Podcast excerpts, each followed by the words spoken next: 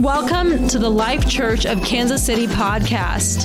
Please consider following, sharing, and supporting by giving at tlckcmo.com. May you be blessed by the Word of God. So Ephesians 4:11, and he, meaning Jesus, gave some to be apostles, some prophets, some evangelists, some pastors, and teachers. Everybody say apostles, say prophet, say evangelists, say pastors, say teachers. Okay, this is what we call the fivefold ministry. Some refer it to as the ascension gifts of the church, because earlier in the chapter, Paul says, he that ascended first descended into the lower parts of the earth, and led captivity captive, and gave gifts to men. And then these are some of the gifts, these five gifts. They're not all of the gifts, but they're some of the gifts that he gave to the church. Verse 12, what's the purpose? What is the function of the fivefold ministry? To equip the saints for the work of the ministry, for the edifying of the body of Christ. Three purposes right there. That's not the only purposes, but equip the saints so that they can turn around and do the work of the ministry, that the body of Christ would be edified. Verse 13, till we all come to the unity of the faith and the knowledge of the Son of God, unto a perfect man, to the measure of the stature, the fullness of Christ. Let me tell you, that is a mouthful. Unity, full spiritual maturity, looking eyeball to eyeball theologically and in our maturity with Christ. Woo! That is amazing. But it can't happen without the equipping of the fivefold ministry. Look at this, 14, that we should no longer be children tossed to and fro, carried about by every wind of doctrine. So there is an element or an aspect of the fivefold ministry that protects us against false doctrine. We all know former apostolic people, even former apostolic congregations, dare I say, even former apostolic members of the fivefold ministry who themselves were duped by false doctrine. So even with a fivefold ministry in place, there are no guarantees, because Jesus said in the last days many will be deceived. But we should have everything in place that we possibly can. Continuing verse 14, tossed to and fro, carried about with every wind of doctrine by the trickery of men, in the cunning craftiness of deceitful plotting, but speaking the truth in love may grow up in all things unto him who is the head, Christ, from whom the whole body joined and knit together by what every joint supplies, according to the effective working by which every part does its share, causes growth of the body for the edifying of itself in love. So tonight I'm teaching, presenting this idea, the profile of an apostolic church, or I would like to expand that and say profile of the apostolic church. Everybody say fivefold. So whatever the fivefold ministry is, we must have it. There are a lot of different ideas as to who and what the fivefold ministry is. In fact, I will tell you that the pastor that I grew up under did not believe in modern-day apostles and prophets. And this was a pushback against abuse. This was a pushback against spiritual abuse. I know this is going to be really bad for the streaming, but is there any way to kill the spotlights? I had a procedure on my my eye, and I want to look at you, but I keep wanting to look down because it's really, I could be up here with my dark glasses, but that would be way too cool. So, yeah, Daniel, if you'll help me with that. Thank you so much. So my pastor was born in 1900, and the latter reign was the late 40s, early 50s, and there was spiritual abuse. To be sure there was, by apostles, self-proclaimed prophets. And however, there's also been false pastors and false teachers. Paul talked about that. And false evangelists. I don't know how those three survived. But apostles and prophets were... in fact, I was in my 20s before I ever heard someone use the phrase fivefold ministry. And I'll tell you who it was. It was T.F. Tenney, the former district superintendent of the Louisiana district. I thought, what is that? That was a Bible school graduate. I didn't even know what he was talking about. So through the years, sometimes, well, I'll just say this. Sometimes you have to relearn or unlearn some things. In fact, our family had an in-house debate, and I won't go into that, but years ago, an in-house debate, my parents and me and my siblings, about whether or not there were modern-day apostles and prophets. It was interesting. And I'm so glad to say that in our organization, United Pentecostal Church, we are not debating this anymore.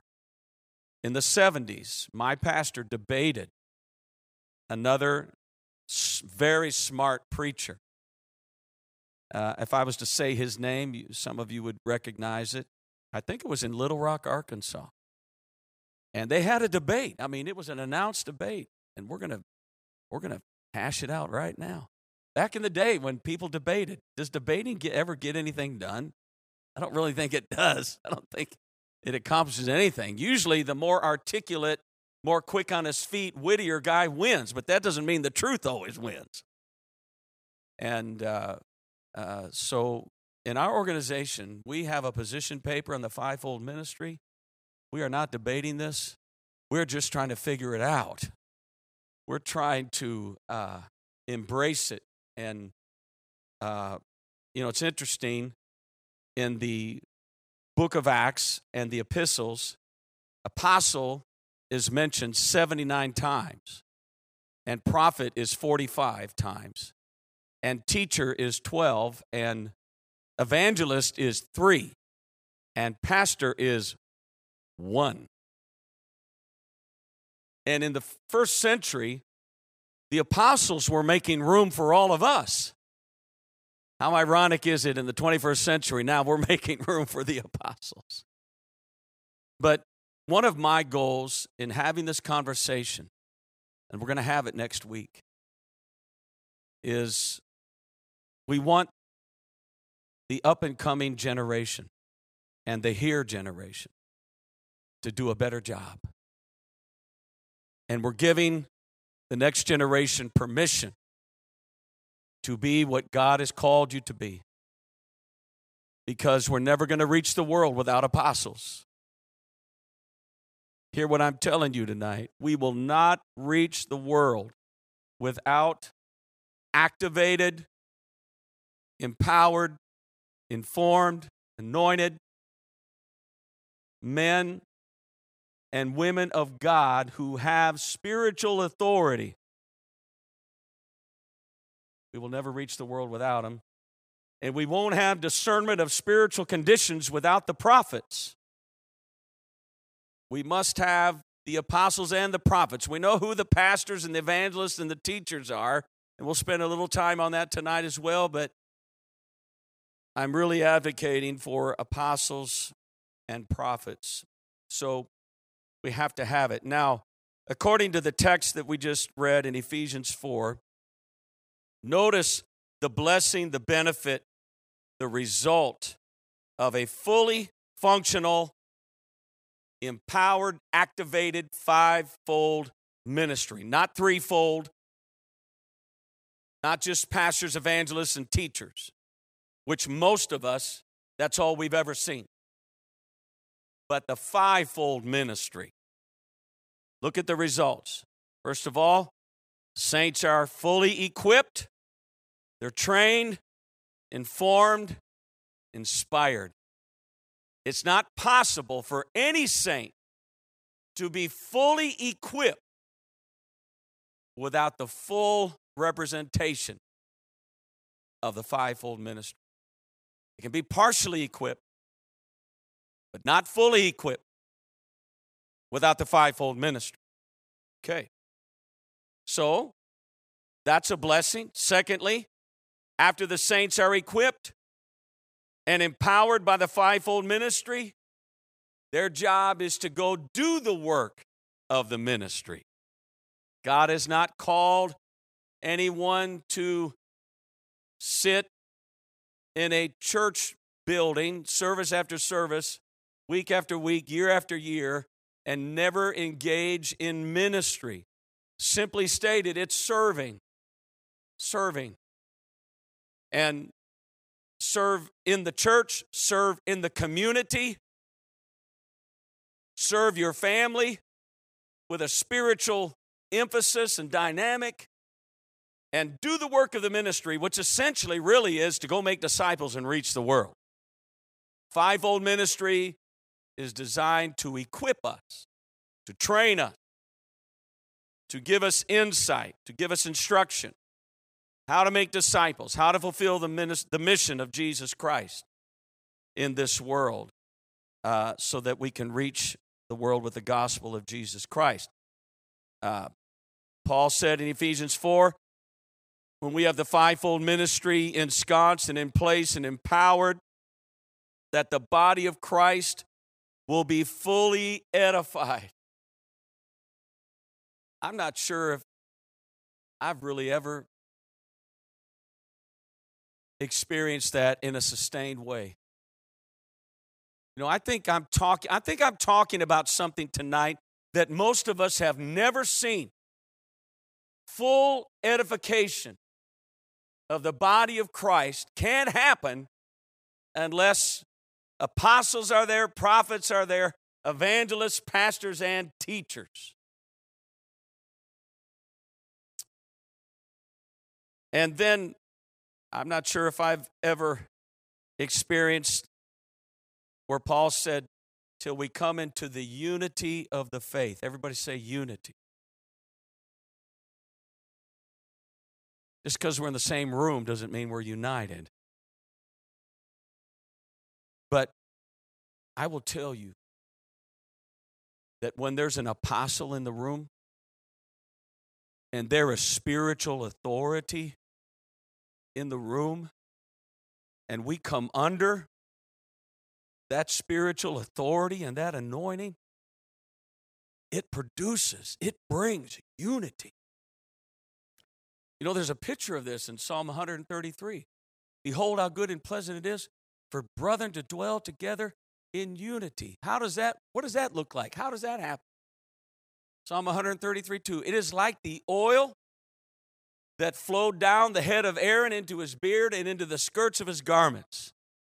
Let me tell you the best way I know how to describe this, and maybe you have been in this situation. The closest thing I can explain how this feels and what it looks like and what it acts like is, have you been to one of those services where the power of God was so strong and the anointing and spiritual authority was so powerful, and we all came under it, that the altar service was longer than the church service? Got about three amens right there.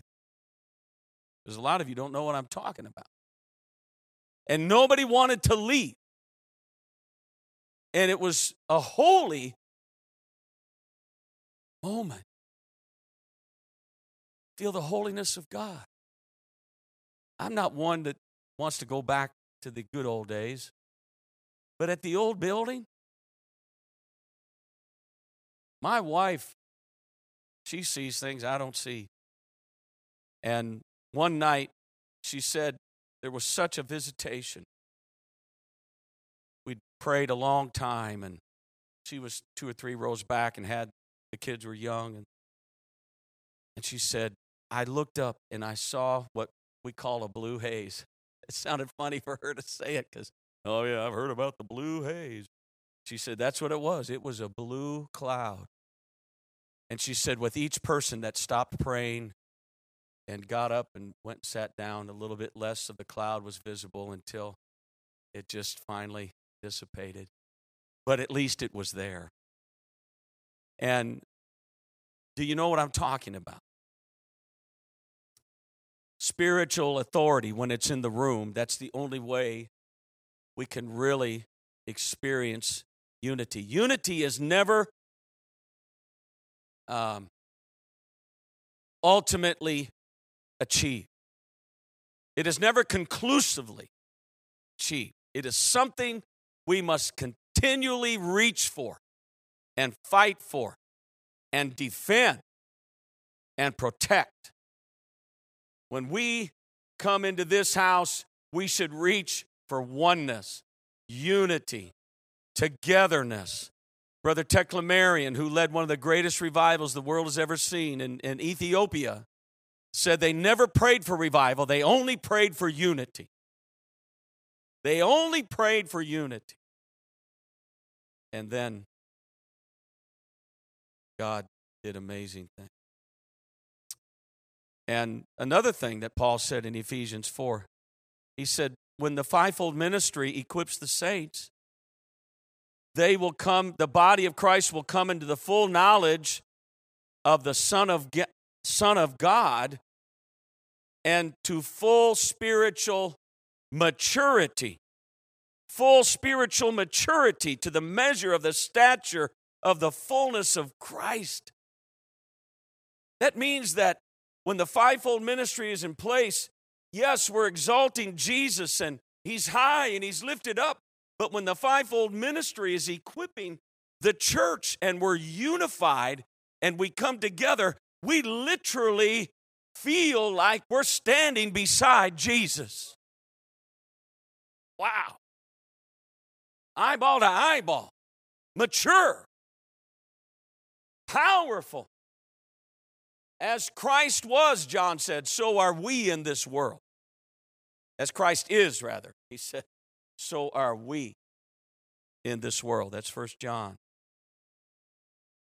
Then Paul said, when we have the fivefold ministry, we're protected against falling into false doctrine and deception, and we are a fully functioning and healthy body of Christ where every part is supplied with whatever it needs.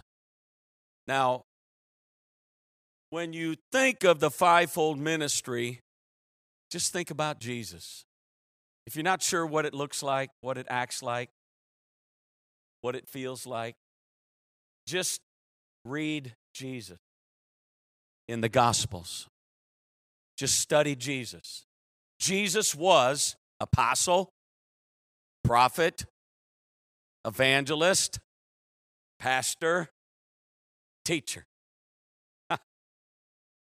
He was the fivefold ministry. Therefore, it's a natural thing for the fivefold ministry to still be leading the church. Now, he's the head. He's the boss. He doesn't always get his way. But he is the head. And we are under his authority.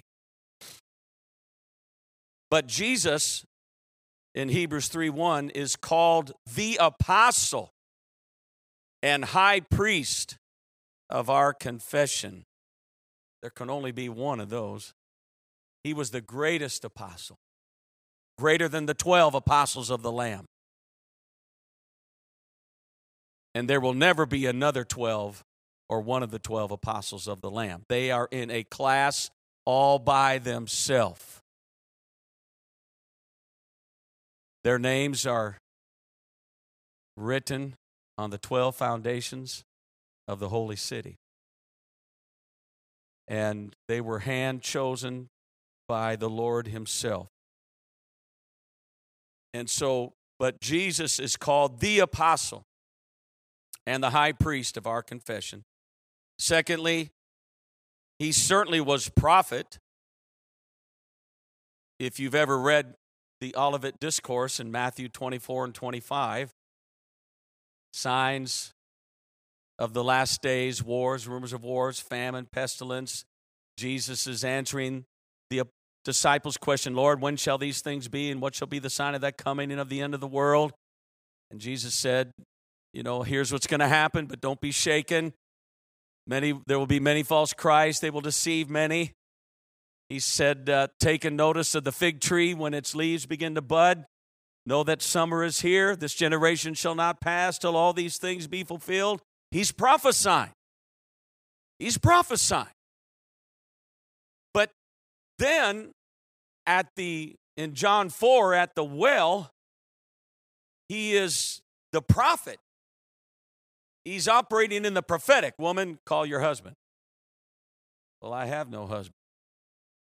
Well, you've well said, woman, because you've had 5 husbands, and the one you're with now is not your husband. Oh, I perceive that you are a prophet. I guess so. By the way, if God blesses you with the gift of prophecy, go ahead and use it to make disciples. You have Jesus' permission in balance to use it to make disciples. We've heard Pastor talk about the prophetic gift in operation in him to make disciples. It's a powerful, powerful thing. If God gives you that gift, use it. And Jesus used the prophetic because he was a prophet. And then he was also an evangelist.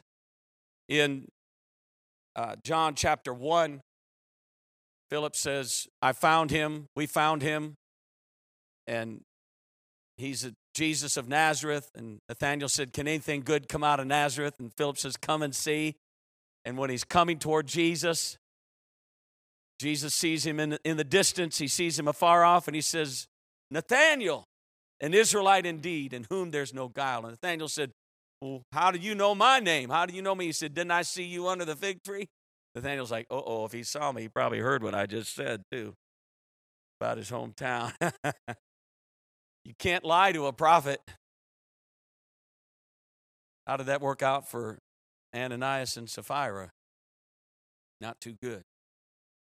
And so Jesus discerned and operated in his gift as prophet and evangelist with Nathanael and also with the woman at the well. In fact, when he got done with the woman at the well, she ran into town and brought the whole city out to see Jesus. Amazing.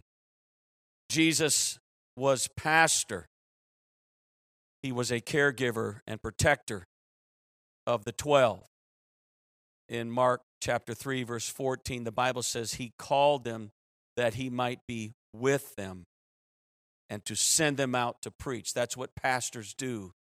They care for people. They love people. They spend time with people until people catch their spirit and they catch their vision and they catch their burden. And then that pastor equips them and sends them out to do the work of the ministry. This is exactly what Jesus did. He thanked the Father in his priestly prayer in John 17 that he had lost none of his disciples under his care except Judas. But he grounded them and guarded them and protected them and helped them to grow and matured them, as all good pastors do. And then he was teacher. He was teacher or rabbi. In fact, if you synthesize the 4 Gospels, this was Jesus' dominant gift. His dominant gift was rabbi. So if the church is truly the body of Christ, then we cannot fully represent his person, his power, or his imagery without the full expression of the fivefold ministry among us. I want to see the last days, 21st century version of the fivefold ministry. I want to walk among the apostles.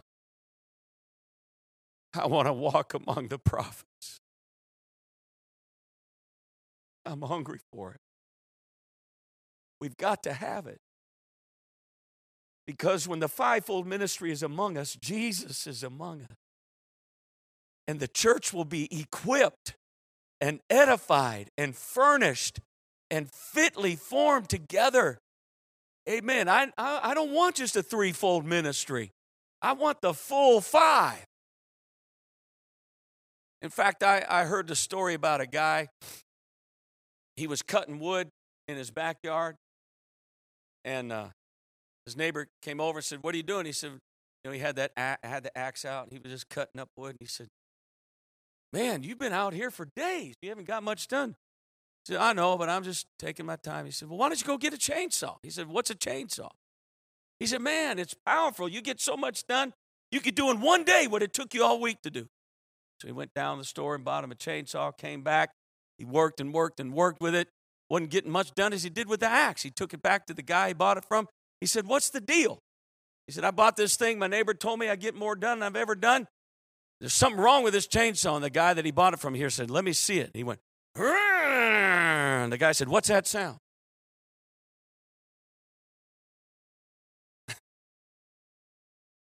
And when we are not using the full power of the fivefold ministry, we are working a lot harder than we need to be working. But when the fivefold ministry is among us, praise God. And I'm going to prophesy right now, there are fivefold ministry that are coming up in this congregation. There are apostles in our church. There are prophets in our church. There are evangelists in this local church. There are pastors and there are teachers in this local church. Hallelujah. They are among us and they are rising and they are coming. Oh, we're going to have it. We've got to have it. Your sons and daughters are going to be prophesying. Hallelujah. Some of you are raising an apostle right now. He's eating Cheerios at your breakfast table. Where else are we going to get them? We're going to call up Urshan College, send us the young apostles? No, we're going to raise them up. Praise God. You can be seated. I got so many things I want to say. If you want to hear the rest of it, you'll have to be here Thursday night. But I want to jump down. I want to skip way ahead. And I want to bring my Bible study, I hope, to a good conclusion. But I don't know if this is for you tonight or if it's for us. I know it's for us. But where do apostles come from? Where do prophets come from? Where do pastors and evangelists and teachers come from? We're a little more mystified by the apostles and prophets. We know less about them than we know about the others. So let me even just talk about the apostle for a minute. Everybody say apostles. Our goal is to normalize and demystify apostles and prophets. Now, I'm not saying I want to demean them and cheapen them and reduce them down to something less than what they are. That's not what I'm saying. I'm not saying we're going to disrespect them and no. But we want to normalize it so that, if somebody walked up to you and said, "Are you apostolic?" "Oh, yeah." "Really? Where's the apostle?" That's a little different question, isn't it? There's a lot of people brag, celebrate that they're apostolic. There's a lot more to being apostolic than the oneness of God and the new birth and apostolic identity and separation from the world. I'm not even sure you can be apostolic and not be making disciples. Just thought I'd help you have a nice day. Right. Disciple-making church is an apostolic church, and the apostolic church is a disciple-making church. And really, God is moving right now among us. I don't know how many we baptized this year, Pastor, maybe 30 to 40, 35-ish, somewhere in there. Celebrate recovery, and those of you that are making disciples, it's exciting. But where do we get the fivefold ministry? Where do they come from? So, what is the path to apostleship? So I've been studying this a little bit, and I love the Bible. Every answer we need, every discovery that we need, every revelation we need is right here. So let me just unpack in the last 5 minutes, if I can, Paul's journey to apostleship. So we know in Acts 9, well, I have to back up. Acts 6, the apostles lay hands on 7 men. Included in those 7 are Stephen and Philip. The Bible said they laid hands on them and ordained them. They fasted and prayed and laid hands on them and ordained them to serve crabby old widows. That's in the Greek, in the daily ministration. Now, we don't have any of those at the Life Church. At the Life Church, we have sweet, wonderful, and none of them are old either. That's right. They're all sweet and precious and smell like lilacs. So I don't know what the early church was dealing with, but we don't have to deal with that here, thank God. But anyway, they're serving tables, but they're under authority. That's what you got to get. Stephen and Philip are under spiritual authority.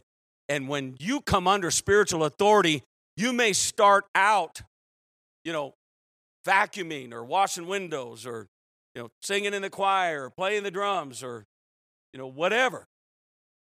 But if you have a heart for God and if you're called, you're not going to be doing that the rest of your life. And the next thing Stephen knows, he doesn't even have a license to preach. He's preaching.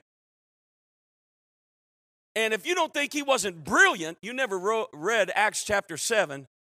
He is preaching and conviction falls. And he said, you crucified Jesus and you slew him. You hung him on a tree. And the Bible said they got so mad at him, they were gnashing on him with their teeth. And they bring him to a point of critical mass. The Bible said they that looked on him saw his face as had been the face of an angel. And guess who's looking at him? Is Saul of Tarsus. He's looking right at him. And the apostles couldn't touch Saul's hard heart. But who got to him? Who planted the seed of conversion to Christianity in Saul's religious traditional heart? He thought he was right. He thought the Christians were full of it. And he's taking them off to prison and he's persecuting them. It was Stephen that planted the seed in his heart. And they that looked on Stephen's face saw his face had been the face of an angel. He said, Lord Jesus, lay not this sin to their charge. He died much like the Lord who said, Father, forgive them, for they know not what they do. And the Lord just let him fall asleep. And they laid their coats at Saul's feet. He can't shake it. He can't get away from it. 2 chapters later, well, chapter 8, the next chapter, Philip, who becomes Philip the evangelist, who becomes the father of 4 daughters that prophesied. And when Paul, years later, comes to Caesarea, why does he want to stay at Philip's house? Duh. It's a spiritual prayer meeting. He's got prophecy going on. Prophetesses are there. He wants to be in a spiritual atmosphere where there's prayer. What atmosphere is in your house? Just thought I might ask that question. And Philip goes to Samaria. He preaches Christ. He baptizes. He casts out devils. He works miracles. Peter and John come. They lay hands on the believers. They're filled with the Holy Spirit. Chapter 9, Paul is on the road to Damascus. And we know the story, and I won't rehearse it, but when Paul, trembling, said to that voice that spoke, "Who are you, Lord?" He's trembling because the next thing that he hears, he's going to have to deal with it. "I am Jesus."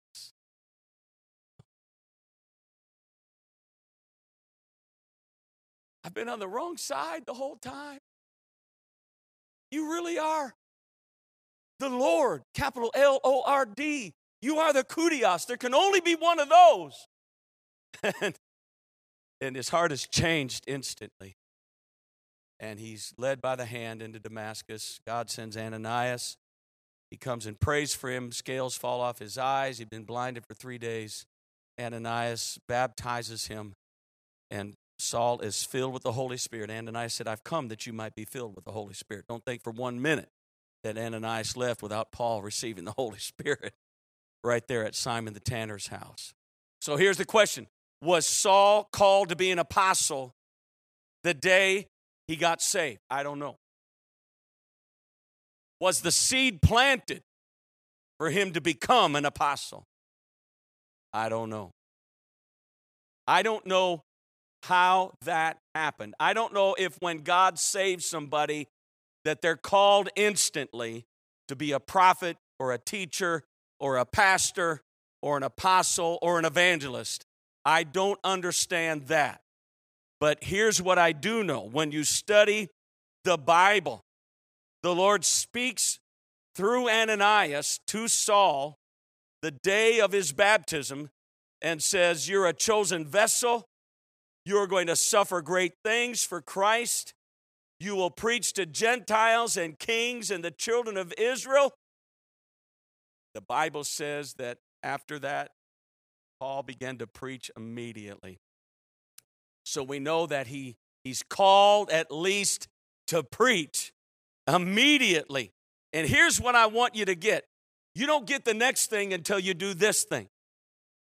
You don't get promoted by God to the next thing until you're faithful with where he's called you to right now.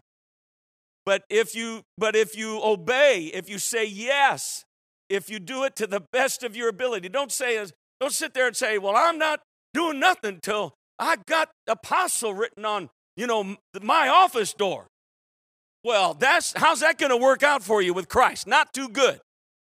So you be faithful with where you are. Right now, whatever your hand finds you to do it with all your heart, do it heartily as unto the Lord, and then promotion will come. If God has more for you, more will come. And so Paul begins to preach, and he's taken to Jerusalem, and that doesn't work out too well. They don't know if they can trust him and believe him, and he runs to Tarsus, and then Barnabas goes after him. Thank God for Barnabas. And he takes him to Antioch. And that's really what I thought I was going to talk about tonight. And just sort of shifted today. But he sees the grace of God. And there's prophets and teachers in Antioch. And Paul and Barnabas are numbered among the prophets and teachers. So he starts preaching. Now he's referred to as a prophet in Acts chapter 13. And then in verse 3, the Holy Ghost says, "Separate me, Barnabas and Saul, for the work whereunto I have called them." So now they're being separated by the Holy Spirit. They're being sent by the Holy Spirit, and then the church sends them.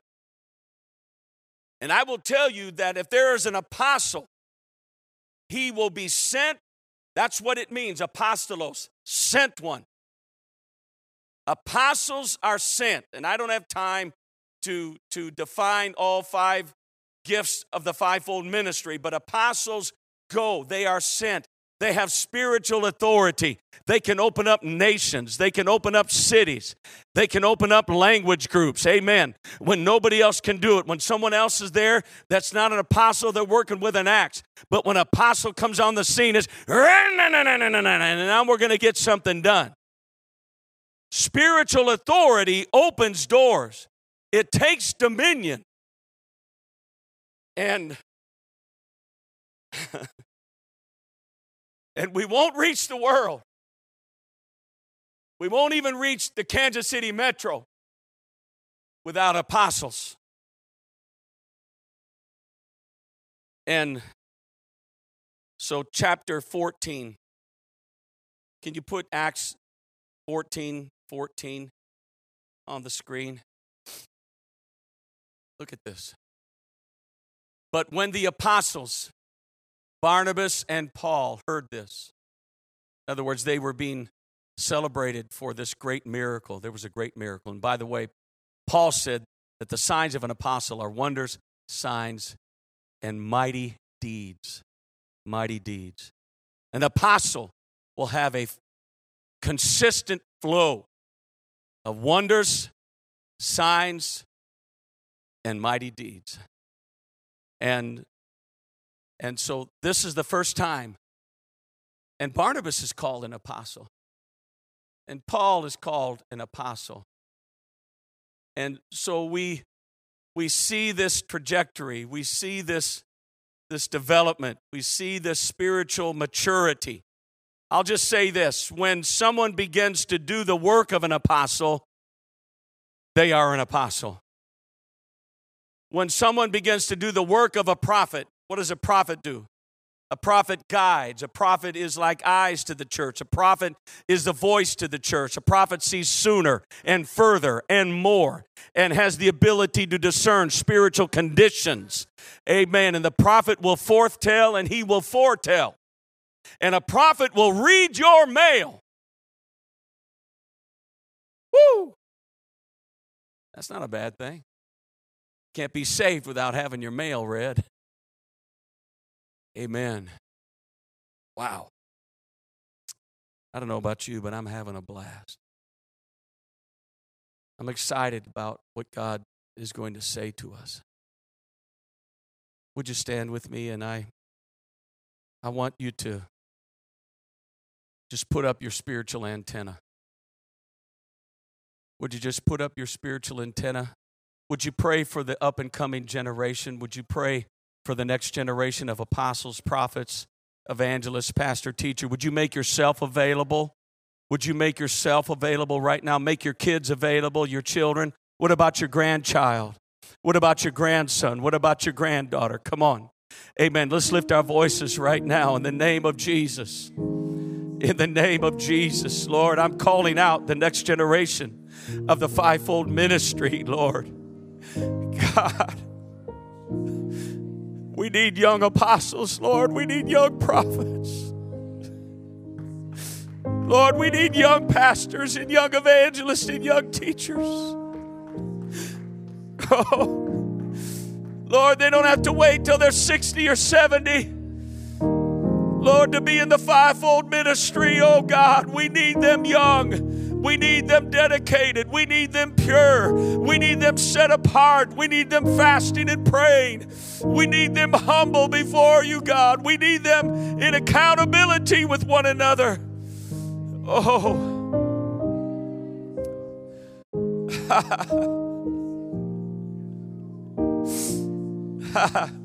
Come on, let your voice out again. Let it out again. Praise God. Praise God. Lord, let the apostles walk among us. Lord, let them walk among us. Lord, let the prophets, Lord, we want to see it. We want to see a book of Acts revival. But if we're going to see it, we've got to have a book of Acts. We've got to have a book of Acts structure, Lord. We've got to have a book of Acts authority. We've got to have a book of Acts, Lord, understanding of the polity of the church and, Lord, who's leading the church in the name of Jesus. Lord God, we're calling out the apostles and the prophets. May they be fasting now and praying now and studying now and Lord, doing the work, Lord, of the gifting of the fivefold ministry, oh God, among us. Oh, hallelujah. Hallelujah.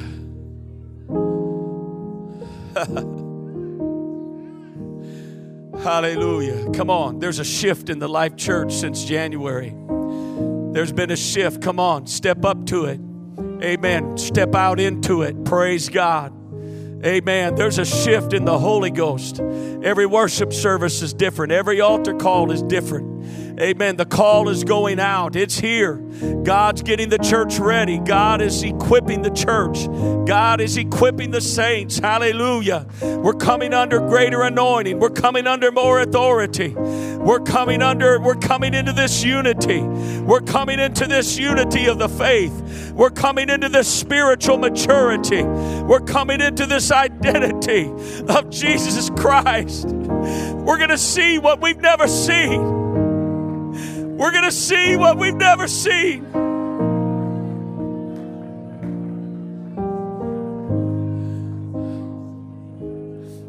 Hallelujah. Praise God. Pastor, would you please come? Pastor Nathan, would you come? Brother Jesse, Evangelist Jesse, would you come? I didn't know what to do to close this service, but we're just going to stretch our hands. We're just going to stretch our hands out over the congregation. If you want to receive a blessing right now, if you want to receive an impartation, just lift your hands to the Lord right now. I know it when I feel it, and there's something moving. In the name of Jesus, Lord, God, we're going to a new level. Lord, we're stepping up to a new dimension. We're walking in a new authority.